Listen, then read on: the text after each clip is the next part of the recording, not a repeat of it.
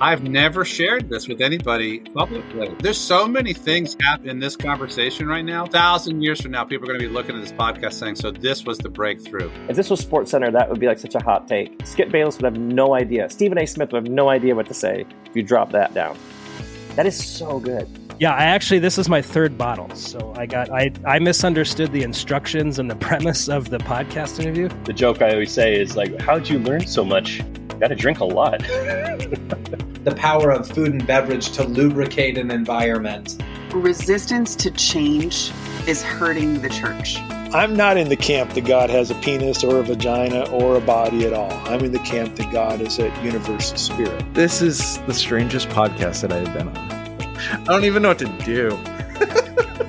I'm kind of geeked up about this wine. You've uncovered the mystery. You've exposed the formula. You've just duct taped together a number of things that aren't normally hanging out together, and I'm here for it. We're going to sit down at a table, we're going to have a glass of wine and some food, and we're going to talk about the beauty of Jesus. Thank you for the, the hospitality that this particular podcast provides folks like myself, and I know others, to, to be curious around their faith practices. I will never forget the first time I bought a bottle of wine by myself, which was yesterday. If you're familiar with drunk history, I thought it's like drunk theology. So I, oh. By the way, drinking this Pinot Grigio at three o'clock in the afternoon is making me even more direct in my communication than I normally would be.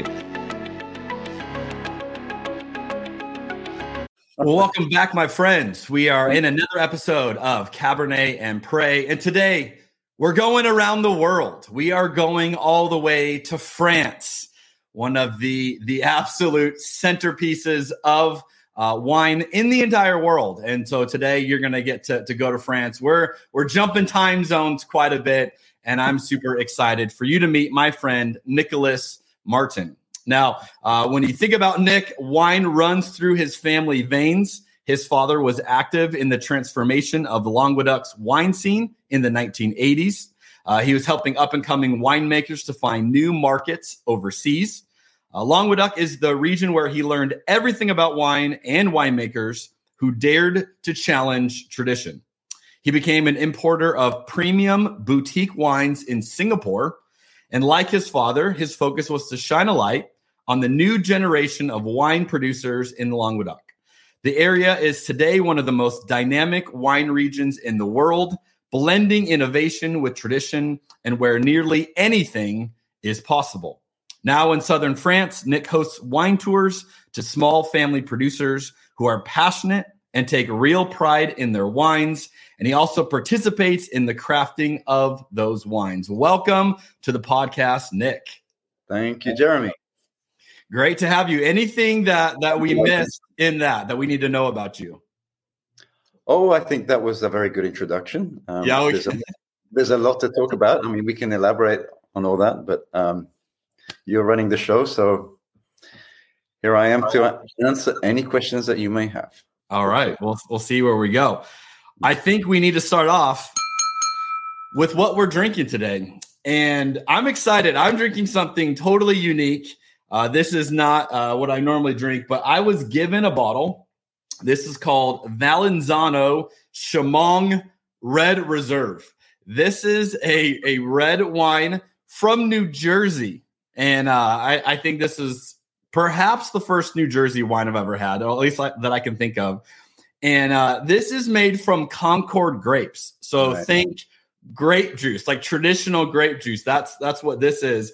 And I got to tell you, overwhelmingly, when I tasted this, it tastes like communion. Like I, I mean, literally, I'm getting like flashbacks good grape juice, you know, when you're a kid and not like the bad watered down grape juice, but like when I would get the good grape juice as a kid, this is what it tastes like. And so it literally it's like blending worlds for me of like my memories taking communion as a kid, getting the really good grape juice, and then here it is in a bottle.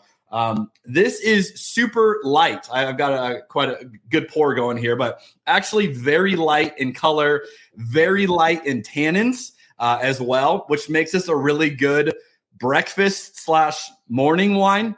Now, because of the time zone difference, uh, I'm actually recording this in the morning in Arizona time to be able to, to connect with Nick in France. So I don't normally do these in the morning. So this is actually this is a great choice for me. Uh, I haven't had lunch yet. This is a real easy drinker before I get into my day. As I was tasting this, just overwhelming grape jelly. I mean, this just uh, a load of grape jelly you get. Cranberry for fun, I would say gummy worms. You know, get some of that sugar in there, and it does have a bit of residual sugar, a bit of sweetness to it. So this is kind of drinking candy, kind of like a uh, maybe a transition adult grape juice, if you will. If you're trying to dip your toes into the water uh, of the wine world, and you're like, hey, I know grape juice. This might be a great way to do it. But I'm actually really enjoying it. Super fun wine. Nick, what are you drinking today?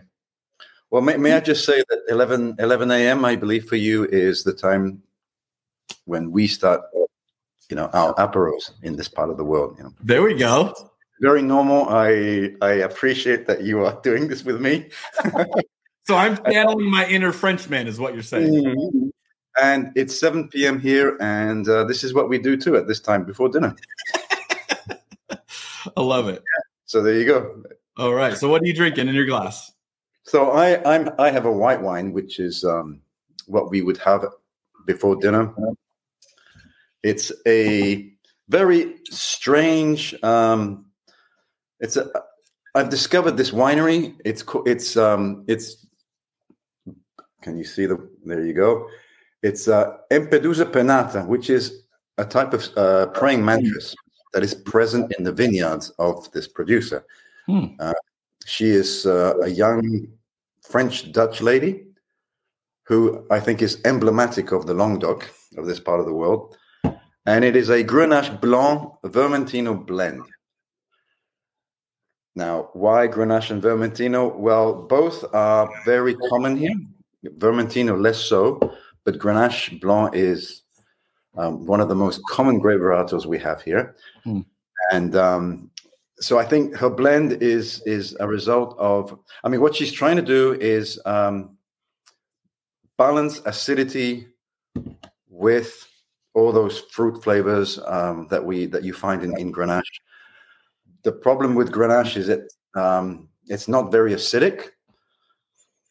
It's it's the it's the flesh of any wine, uh, but the Vermentino is the skeleton. It, that's what gives the wine its acidity. And we're talking here about a lot of floral floral aromas, um, citrus fruits. Um, I'd even put in peach.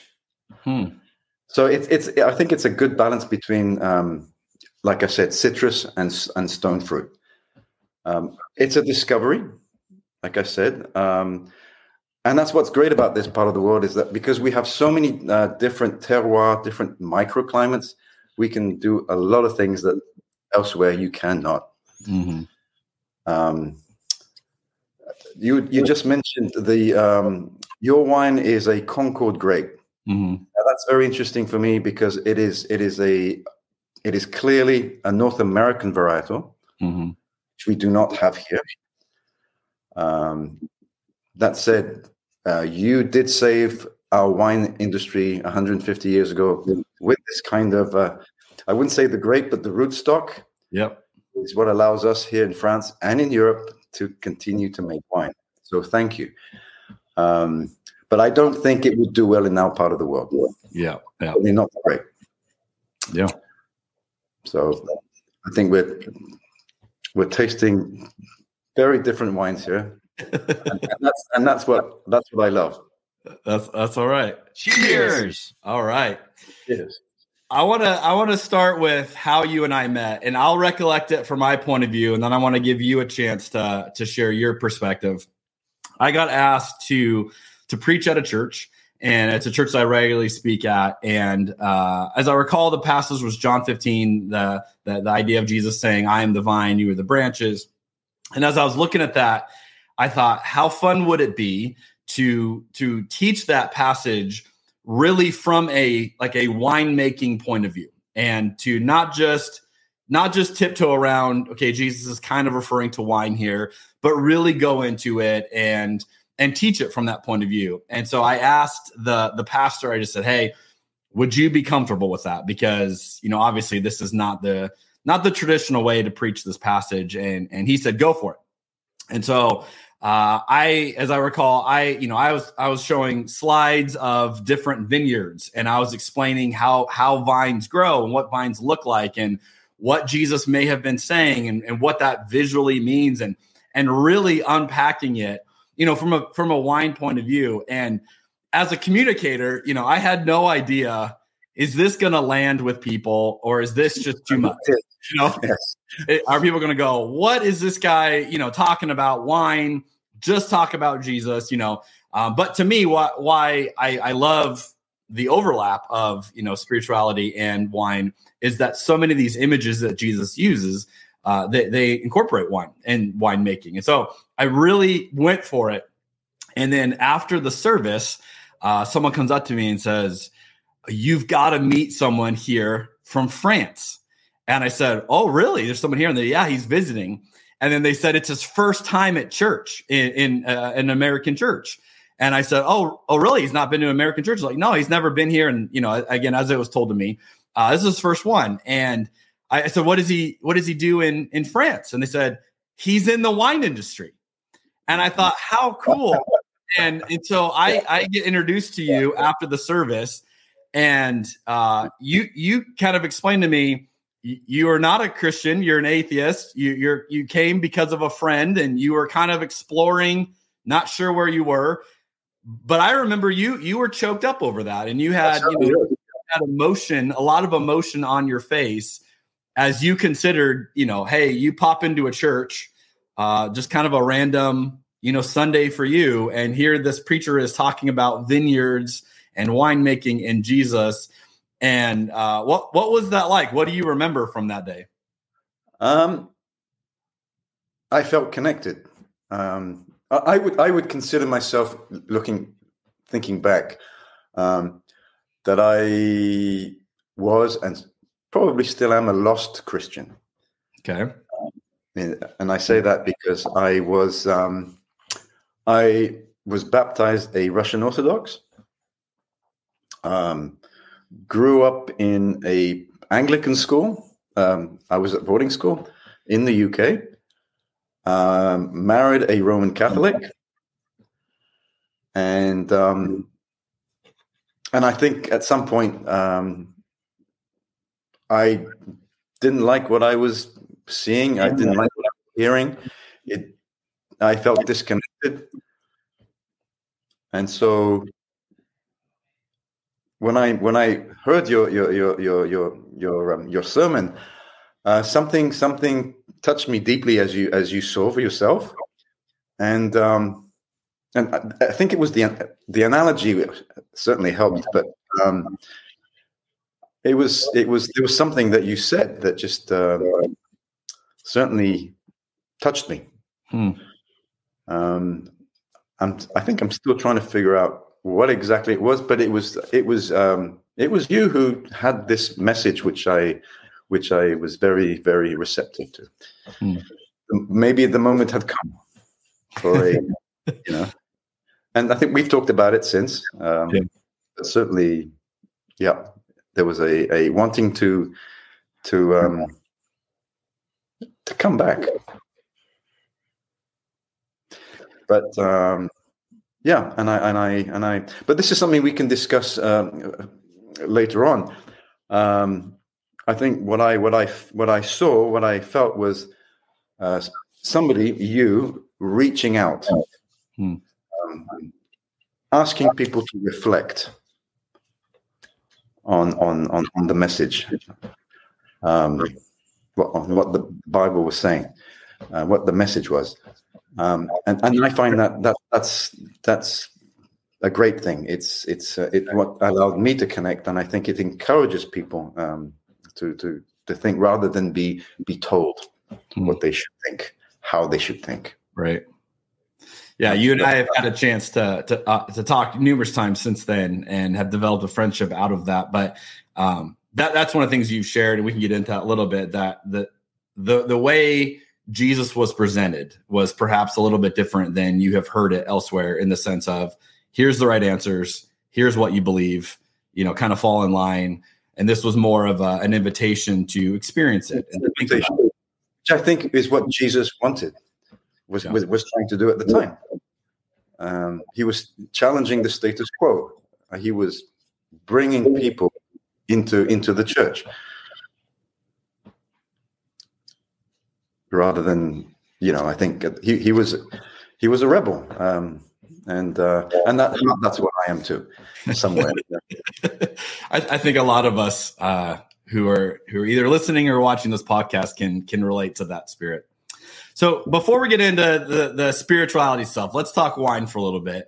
Uh, when you think about obviously this this runs in your family as as I said in the intro, but when you think back, when did you get really interested in wine? Like, what are those early memories for you?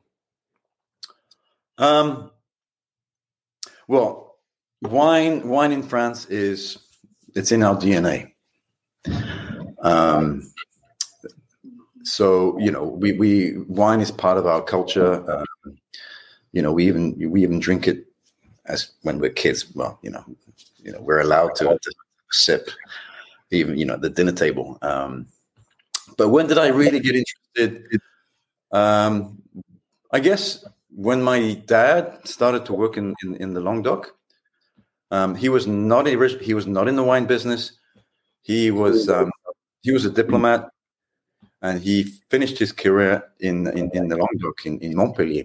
Um, and his job was simply to find export markets for these new winemakers because um, this was a time when there was this big transformation from bulk, cheap and cheerful to quality wine. Hmm. And the new generation of winemakers, like I said, were looking to make their own wines and get people to drink them. Um, and he started working with um, people, with families who I still work with today. Although he worked with the dad, I'm working with the daughter or son. That's so there cool. is there is a continuity. Um, so I, I would say it was when I was about quite late in life, really, um, maybe 15 years ago. But I really got into it when um, I moved to Singapore, and I needed something to do. and it was very easy. It was a very easy transition. I had my I had my suppliers again, my dad's my dad's people. So I started working with Languedoc wines in Singapore, and I think that was a time. I think I came in at the moment at the right moment because Singapore certainly, um, to a lesser extent, perhaps the United States, Fr- French wine, Bordeaux, Burgundy, Champagne. Um, so I've, there's been no looking back. Then when I returned to France, it was about um, getting into doing something I've always wanted. I'd always wanted to do, and it allows me to not just stay in the business, but also to introduce foreigners outside to what we are doing here. And there is so much to discover. There's so much going on. Um, we are in a part of the world where, like I said earlier, there are a lot of microclimates. So we we can um, we can basically produce pretty much anything. Now, I'm just going back a little um, to those 1980s. Um, the region started from scratch. Um, they weren't bound by tradition, winemaking methods that you will see in other parts of France, like Bordeaux and Burgundy and Champagne. We were able to basically do what we wanted. What they, the, the winemakers were had a clean slate. Hmm. Uh, legislation allowed for that. So today we have nearly 100 grape varietals. That's unheard of anywhere in France. Up to, I think the number is about 90. And you can imagine what you what you what they can do with that. Hmm. It's very very interesting. This is why we we we we um, you know Matt we, we combine tradition with innovation. But so I want to get more into that because that's that's intriguing to me, and it's unique because you know I've been to Bordeaux and mm-hmm. so many rules, so many regulations, and I think, Exactly. especially as an American, we we you know we're we're, we're still kind of like the wild wild west the way we often view things. A lot lot less rules in how we we you know do Correct. wine in America. You go over to you know Europe and you know France or Italy, and you realize, holy cow, you have all these rules, all these regulations, very very strict of what you can do. So when you talk about you know winemakers who are challenging tradition, uh, and you're, you're I think you're referencing specifically in southern France. What, what does that look like, and and what what led to that? What what prompted kind of this resurgence there? Uh, well, like I said, um, when when the French government said, "Right, you need to stop producing all this uh, cheap plonk. Um, you need to stop that. We will pay you to up you uproot your vineyards." The focus now has to be the emphasis now has to be on quality. Um, and just Which, by the way, as, as an American, it's just funny to think that was that's the government of France saying our Yes. wine has gotten bad. we have Yes, to do something about it. That's exactly what wild thought. we were we were selling selling hundreds of hundreds of thousands of tons of grape to to, to, to the rest of the country um, so at some point and at the same time i think the idea was to reduce consumption i mean i guess somebody at the top said okay uh, we need to we need to calm down. Um, you need to start drinking better. Okay and, uh, that's what happened really Quality over quantity. absolutely. And and the results have been spectacular. I mean the, some of the wines we have today here are world class they're exported worldwide um, even to the united states. I am challenged though to find find some of them in arizona. Um, that's a shame i will try and remedy that at some point um, and i'm looking forward to it certainly What's something that French people know about wine that Americans need to learn? I think I think you can teach us a lot. Um, the French think they know everything, which is why my wine tours are in English. Uh, because the Frenchman, the average Frenchman, will say, "No, no, no, no, I know already," um, and there's no discussion. I mean, I think I think we we the, the French are living on on their laurels making the you know we've been making wine for centuries. We know how to make wine. Um, everybody else well they learned from us. But like you were saying earlier um, we are still bound at least in the rest of the country we are still bound by tradition by rules. We've been making the same wine for centuries. New technology but those are the grapes. This is when you can harvest uh, et cetera, et cetera. Um, and that leads me to say, in the Languedoc, we've had a lot of foreign winemakers come in and making wine. So there's there's there's a there's a there's a different approach. There's been an outside um, outside knowledge has come in, an outside outlook has come in. How is And- that? How is that perceived from the French people? Uh, I don't think um, it's a problem because a lot of a lot of even French winemakers have embraced you know this this this new outlook. A lot of younger winemakers have studied abroad. They've been to Australia. They've been to California. They've learned new techniques. Hmm. So I think we're all on board. So the game the game has changed a bit, is what you're saying. We, this is this is why I say I think we've we've we need to learn. We have learned a lot from from from Americans, from the Americans, and from the Australians, um, and it's it's beneficial to to, to our our wine industry. So okay, but culturally, um, like you said, you you grew up with this in your DNA. That is not something most Americans would say is in our DNA.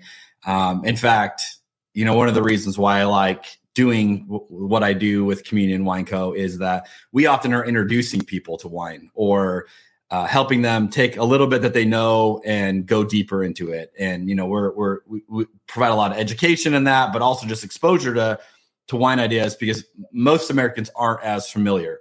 So, with the familiarity, is there anything that you guys just intuitively, you know, like you said, you grew up drinking it as kids, sipping it at the table? Anything that you go, yeah, you, you guys got to do more of this, and you know, your life would be better. Yeah, yeah. What's that?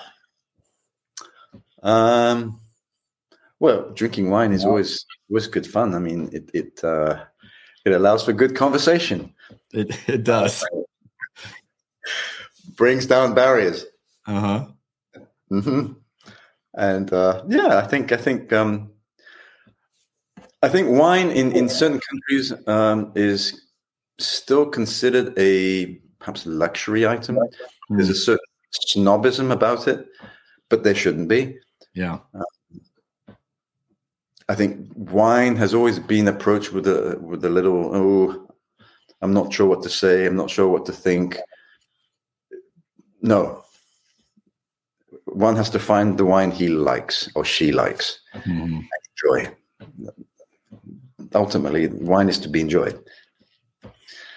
Yeah, I think. Uh, One of the things we often say at our events, you know, because people think, well, if I can't explain you know what's in the glass and i don't know the varietals and i don't know the history then i'm i'm somehow doing it wrong and we always say that that can certainly help and that can add to it but at the end of the day it's like you said there are wines you like and wines you don't like and you drink the ones you like i mean Right. really it's not more complicated than that you find out what's in it, and then you and then you proceed to finding similar wines made from from the same grapes or in the same way.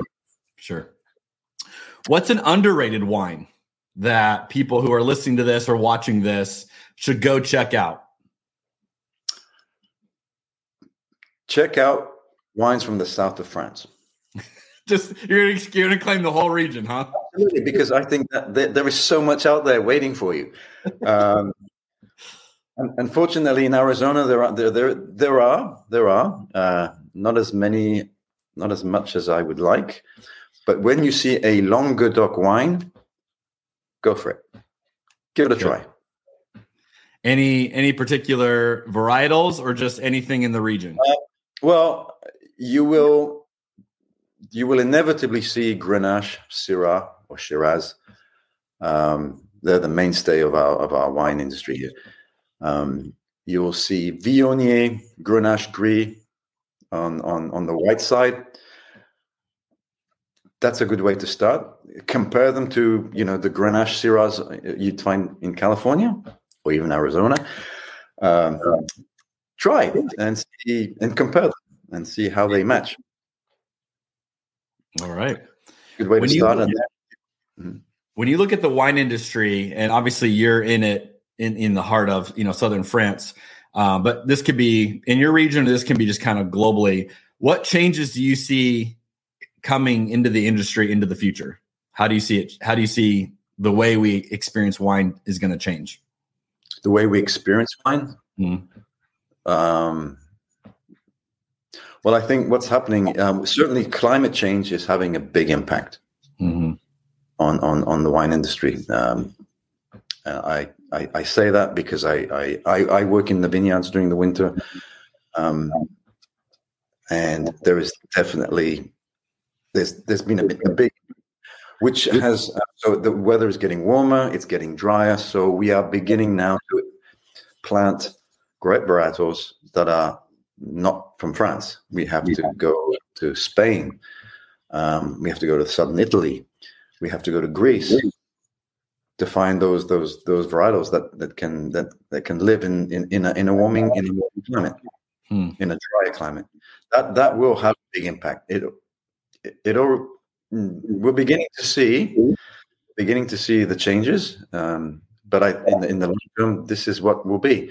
It will you know the, the weather will have a big impact on the type of wines we drink.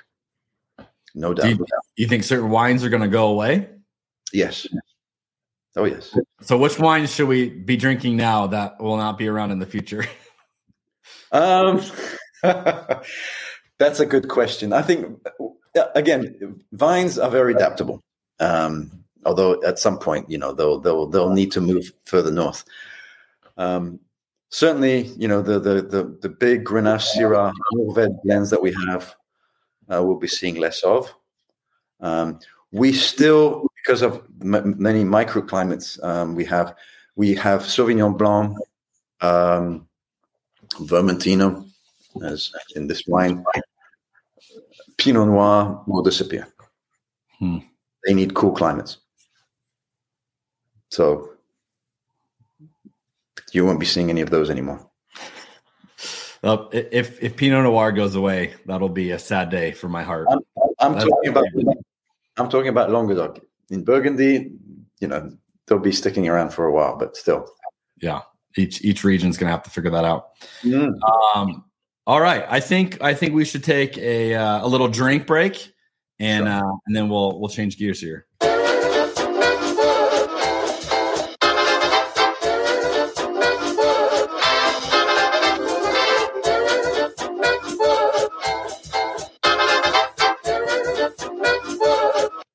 Okay. Before we get into some of the christianity stuff uh, when coming out of a drink break, I like to ask our guests about a story that they had where they just think back to an incredible moment drinking a wine where I like to say the stars aligned, everything was perfect, and they they just think back and have these memories. Some some of our guests don't have a ton of wine experience, so sometimes you know we're we're giving them that moment. But I think I think you've you've got to have a treasure trove of these what is just uh, uh, one of your top moments with with uh, an incredible glass of wine. Tell us about it. Um, I would say I had a moment um, when I discovered with one of the winemakers I, I, I, work with a rosé wine that they were producing. Um, it's not something that I, I'd ever tasted before, and its name was actually l'incroyable. Now, incroyable in English is incredible, and it was. And I certainly I was able then to share that experience with in Singapore, and it did become my my best selling wine.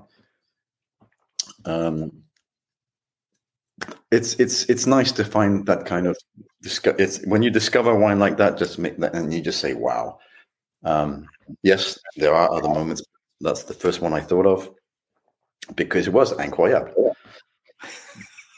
It was well named huh? Yes. Absolutely.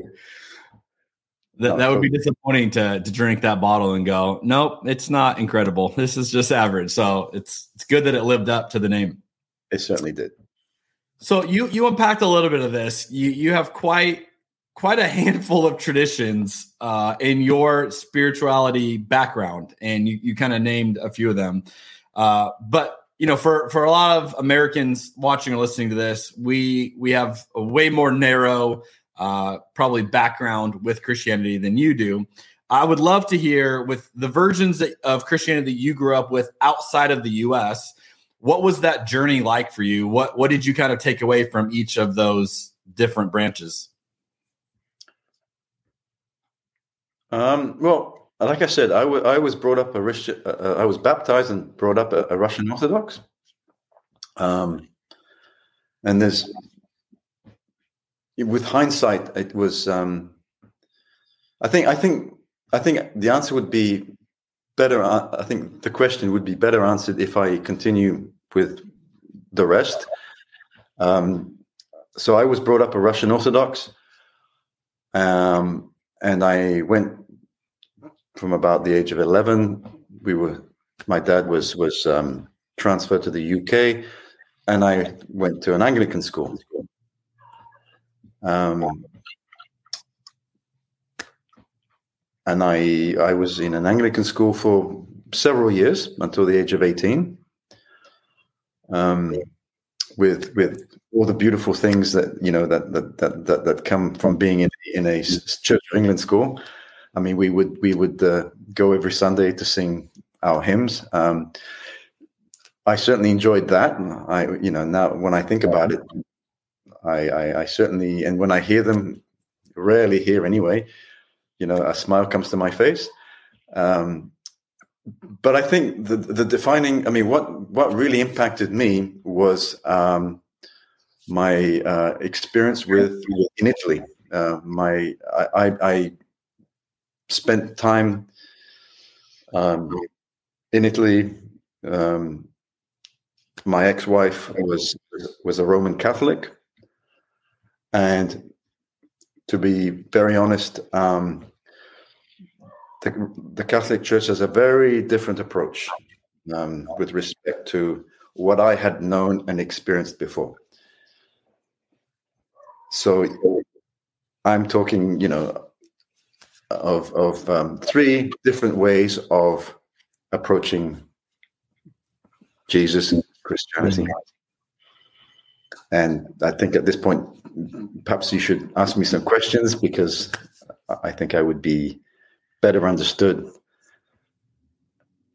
I'm talking about experience, which, which, yeah, which certainly, certainly are, are varied, but um, yeah, uh, but again, the three, the three, the three churches are, are similar but very different at the same time. Okay, what's something you liked about each of the three that you took away that you enjoyed? Um, I think I'd, I'd, I'd prefer to say that uh, I found the Roman Catholic Church to be very, um, very rigid. Um, you are either in or out. That's changed. That certainly has changed. My my my when my children are Catholics, but I don't I don't see it has moved on, if, if I may use the Term. in my time, it was um, like I said, it was black or white, black and white. Uh, you're in or you're out, um, which I think doctrine was such that um, Roman Catholics had to leave, had to live, live double lives, I mean, and that's a big word, but there was a lot of hypocrisy in the sense that this is what the church is telling you to do. Um, and this is what human beings actually are like. Um, we, we can't we can't we can't do what you are telling us. To. And I'm, I'm, I'm, i may sound a little extreme, but that's certainly how I saw saw things, how I felt things, and um, otherwise I wouldn't be saying it. Yeah, yeah. Okay, so that so the Catholic experience sounds more negative from what you experienced. Uh, anything Definitely. positive from the Russian Orthodox?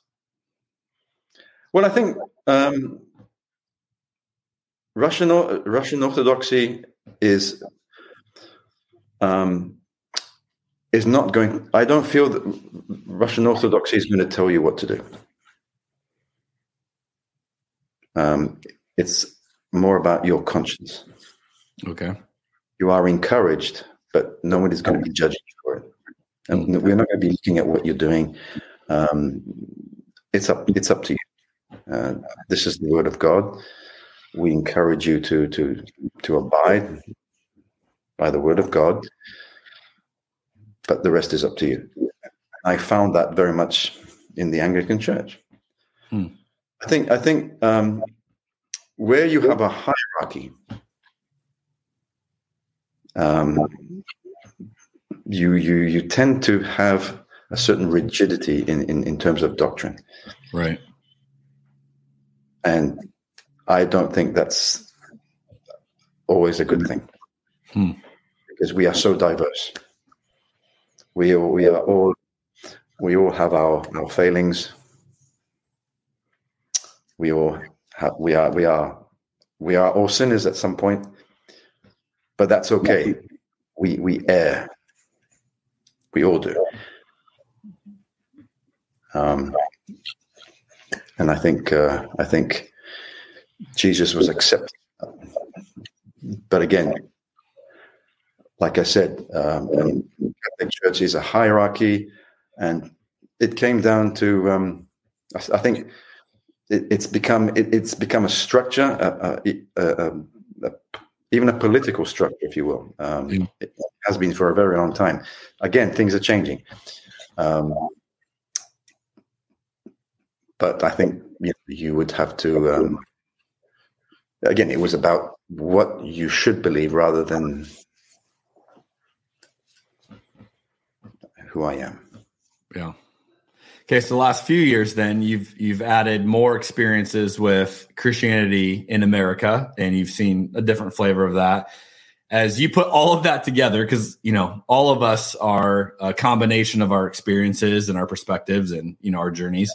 Um, what do you think about Christianity these days? Just you look back at all of it now. How how do you make sense of it? What do you think about Christianity? Christianity is a set of values. Uh, I, I, um, it has to be again. I'm, I'm talking from a very personal experience. Um, we, we need to be, we need to be open, tolerant. Um, we, we, we have to be able to forgive. We um, not all the same. More inclusive, um, less judgmental. Um, but the values that that, that we have, um, I think, uh, I believe that. I think there's there's the secular uh, being being we're we're, we're going towards a more secular society, which is not a bad thing, but we should not you, we should not lose those those fundamental Christian values. Um, which I believe make for a more cohesive society, more respect for each other,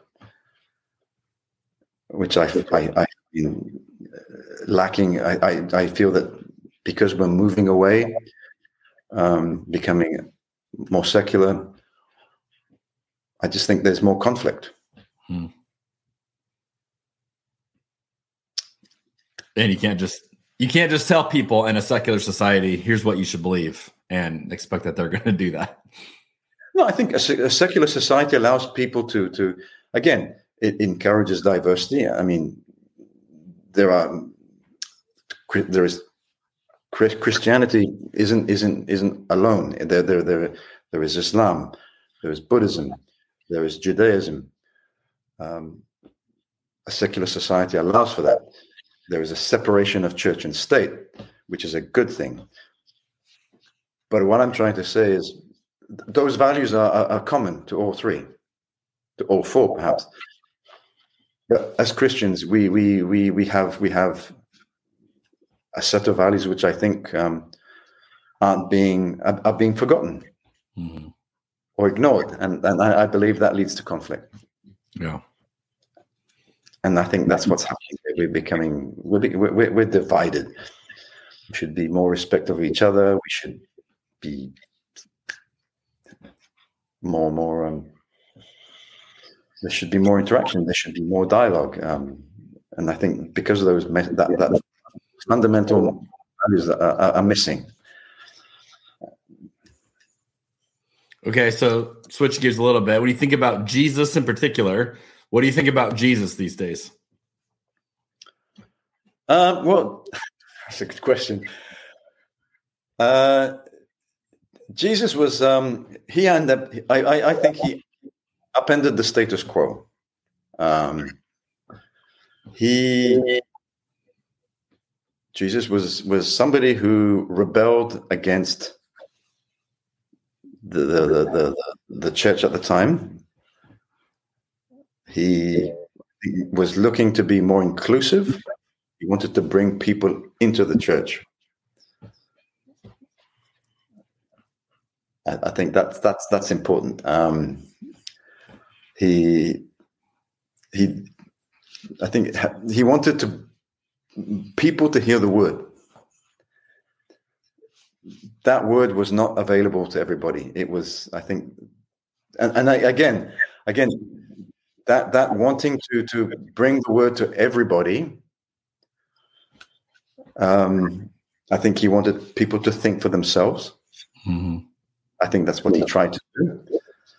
Um, he had a message of tolerance peace um, which i think was I believe was missing at the time. Um, again i think the original message Jesus has been hijacked, has been corrupted with the inst- instauration of a church, uh, which has become, which became uh, very uh, political, if you will. It became, it came under the influence of of of um, of um, of kings and queens, and it became a, a, a political tool to impose a certain way of thinking. Mm-hmm.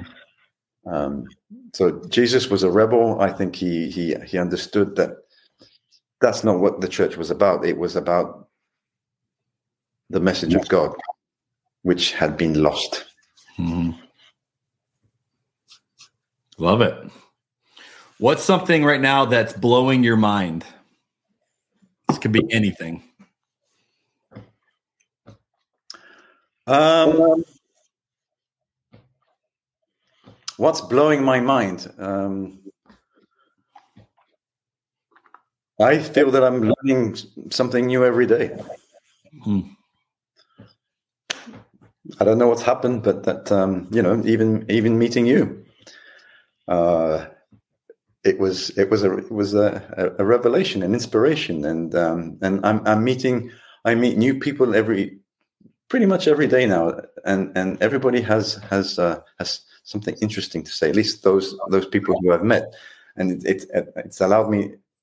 I'm I'm curious by nature, but I I um I like to hear new things, and some of those new things are like like you just said, um, mind blowing because um, they're unexpected. That's been one of my favorite parts of hosting this podcast is just getting the chance to sit down and have formal conversations with people and just ask people questions about themselves. And I, I've been reminded of what you said that people are endlessly fascinating if you take the time to get to know them and to ask them what they think. And there's so much to learn. Uh, obviously, I love reading. You can learn a lot in books, but you can learn a lot just by sitting down with someone, especially over a glass of nice wine, and say, "Hey, tell me about this," or "What do you think about this?" And listening. And um, not that we can solve all of our problems with uh, a glass of, of wine and a conversation, but we could solve a lot of them if we sat down and just listened to one another and said, help me understand why do you see this the way you do or uh, or you know or what do you know about this and uh, i totally agree every day every day presents opportunities to to learn from the people that yeah, you we learn we will never stop work. we will never stop learning hmm. um, so just to go back to what, what we were talking about um, so what i appreciated um, when i met you jeremy was there was a dialogue. I felt there was a dialogue with with with the congregation. Hmm. Okay, um, I love it. We were able to talk. You know, um, that was very new to me, um, which is why I felt the way I did. Uh, that was that has never been possible for me. Hmm. That had never been possible for me beforehand. I was spoken to, right, or spoken at, right one of my one of my favorite moments with Jesus is he's he's with his disciples and they're asking him a theological question and he he says to them, um, "How do you read it? Like when you read the scriptures, how do you make sense of this?" And he invites them to give their own interpretation. And I've always found that so fascinating that Jesus, if there ever was someone that you would think would just say, "Well, here's the right answer," you know, that's Jesus. Like Jesus should be the one to be like, "Well, the right way to read that is X, Y, Z." But even mm-hmm. Jesus resisted that answer and instead invited dialogue and said, How do you read it? How do you make sense of that? And I love that. And that is what, you know, when I'm preaching, I'm I'm doing my best, right? I'm I'm not Jesus, but I'm doing my best to channel that same spirit of how do you read it? How do you make sense of this? And you bring that dialogue together. And there's something far more beautiful than here's the 10 things you need to believe about this topic or this verse. And that to me, it's like, blech. And yeah. so, so much of Christianity has become that. Just believe these things, check these boxes. And I just, I'm like, not. Well, I think it's been hijacked. Uh, yeah. Well, it certainly was. I'm, I'm, I'm a history buff, so I, I do take interest in how uh, how things developed and and and how how the original church came uh, to be a pawn in in, in in in the hands of the powers that be. Mm-hmm. It became a political tool. Um, and so again, and then that's been that's been tran- that's been going forward in in not in the same way, of course, but um, when I, I think when you have uh, a hierarchy, um, a, a certain structure that that um, that that doesn't allow for for for how do we say um, dialogue, yeah, or even dissent. Yeah. Uh, yes. you you you you you have a you have a you have a problem and and people move away which is what's happened too you know, yeah. they move elsewhere Mm-hmm. people do want to be able to express their opinion and I, and I think that's very important it's Well, healthy that's, that's how people learn. You, you have to engage it yourself. yeah yeah All right. What's uh what's a problem that you're trying to solve right now? I wouldn't call them problems i would call them challenges Okay. What's a what's a challenge you're trying to solve? a challenge is getting getting Languedoc wines into arizona Yeah, we we talked about that the other day. there you go that's a challenge um, So, just to give a little context uh, for everyone listening who was not at our lunch that we had, we were talking about how the really good wines, you know, are not are not the ones you usually get on the the the shelf. You know, those are the wines you get directly from the the the chateau or the winery, or you know. And so, how do we get those? And we were talking about, you know, how how do you get the the really good stuff? And when you travel and you get to go to some, you know, even in the states, you can go to, you know, uh, obviously people think California or even like Oregon. You can go to these wineries, experience the wine directly where it's made, and that's the stuff they're not selling that stuff in stores. That's that's the really good stuff. But it's true, you know, it's true. When I traveled to to Bordeaux, I realized, oh, th- these Bordeaux wines taste different than the Bordeaux wines that I can buy in Arizona. You know, these are not the same quality of Bordeaux wines. And uh, and so you were talking about in southern France, you know, the stuff that you love. How do we get people to to actually do that? So if you if you figure out your solution to that challenge, I am all ears because I want to I want to experience great southern France wines. uh, you won't be disappointed I don't I don't think I will. I did it in Singapore, and and people were, you know, they they found something new and something they liked, and I mean, rosé was was was one one of my one of my oh, people loved it uh, because we we do make a very good rosé in this part of the world. So, That's so funny. that- I had a, winemaker on here on one of our episodes, and I asked him the question, "What what's an underrated wine that we need to check out?" And he said rosé. So we more people talking about rosé. That is trend alert, people. I'm just telling you, there's something there. Um, okay, Nick, what's something you're excited about right now? Um, I'm excited about. Um, so we we expect um, a lot of people visiting where I live um, this year, especially from the US, because of our Olympics. The Olympics um, are in Paris, but also in Marseille, which is a big city not very far far from here. Hmm. Uh, they will be Marseille will be hosting the the um, the water events, and so we're expecting a lot of people coming in, and um, that's that's good because it, it means that people are interested to come here. They they and I imagine they will want to discover new things and visit places, um, and that's what I do. So I am looking forward to that. They're gonna they're gonna want someone to show them around some French, Yeah. some southern And- French vineyards. and um, and I'm I'm you know I'm very passionate about some of the areas we have. You know, very beautiful landscapes, great wines, uh, and um, nobody's ever been disappointed with what they've seen and what they've tasted. So that's Love what it. I'm excited about. Yeah. All right. Is there anything I didn't ask you that you wanted to talk about that we just didn't get to?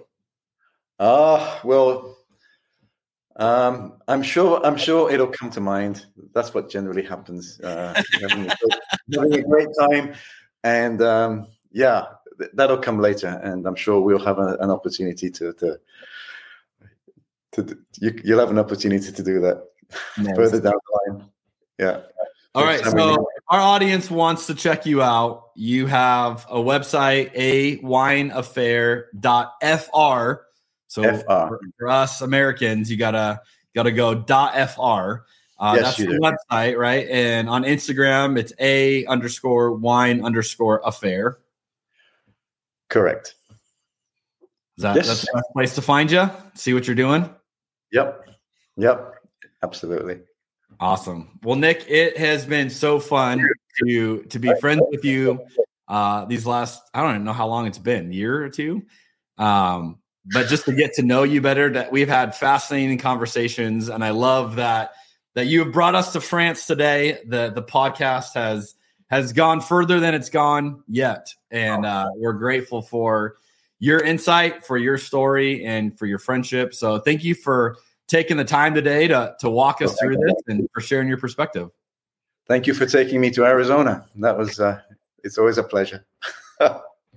Awesome well, everybody, thank you for tuning in to another episode of Cabernet and Pray. See you guys later. Thanks for joining us for Cabernet and Pray. We'd love to hear what you thought of today's episode or what you'd like to see more of in the future. You can email us at cheers at communionwineco.com. And if you like this episode, please consider leaving us a five star review wherever you listen to podcasts. You can also find us online at communionwineco.com.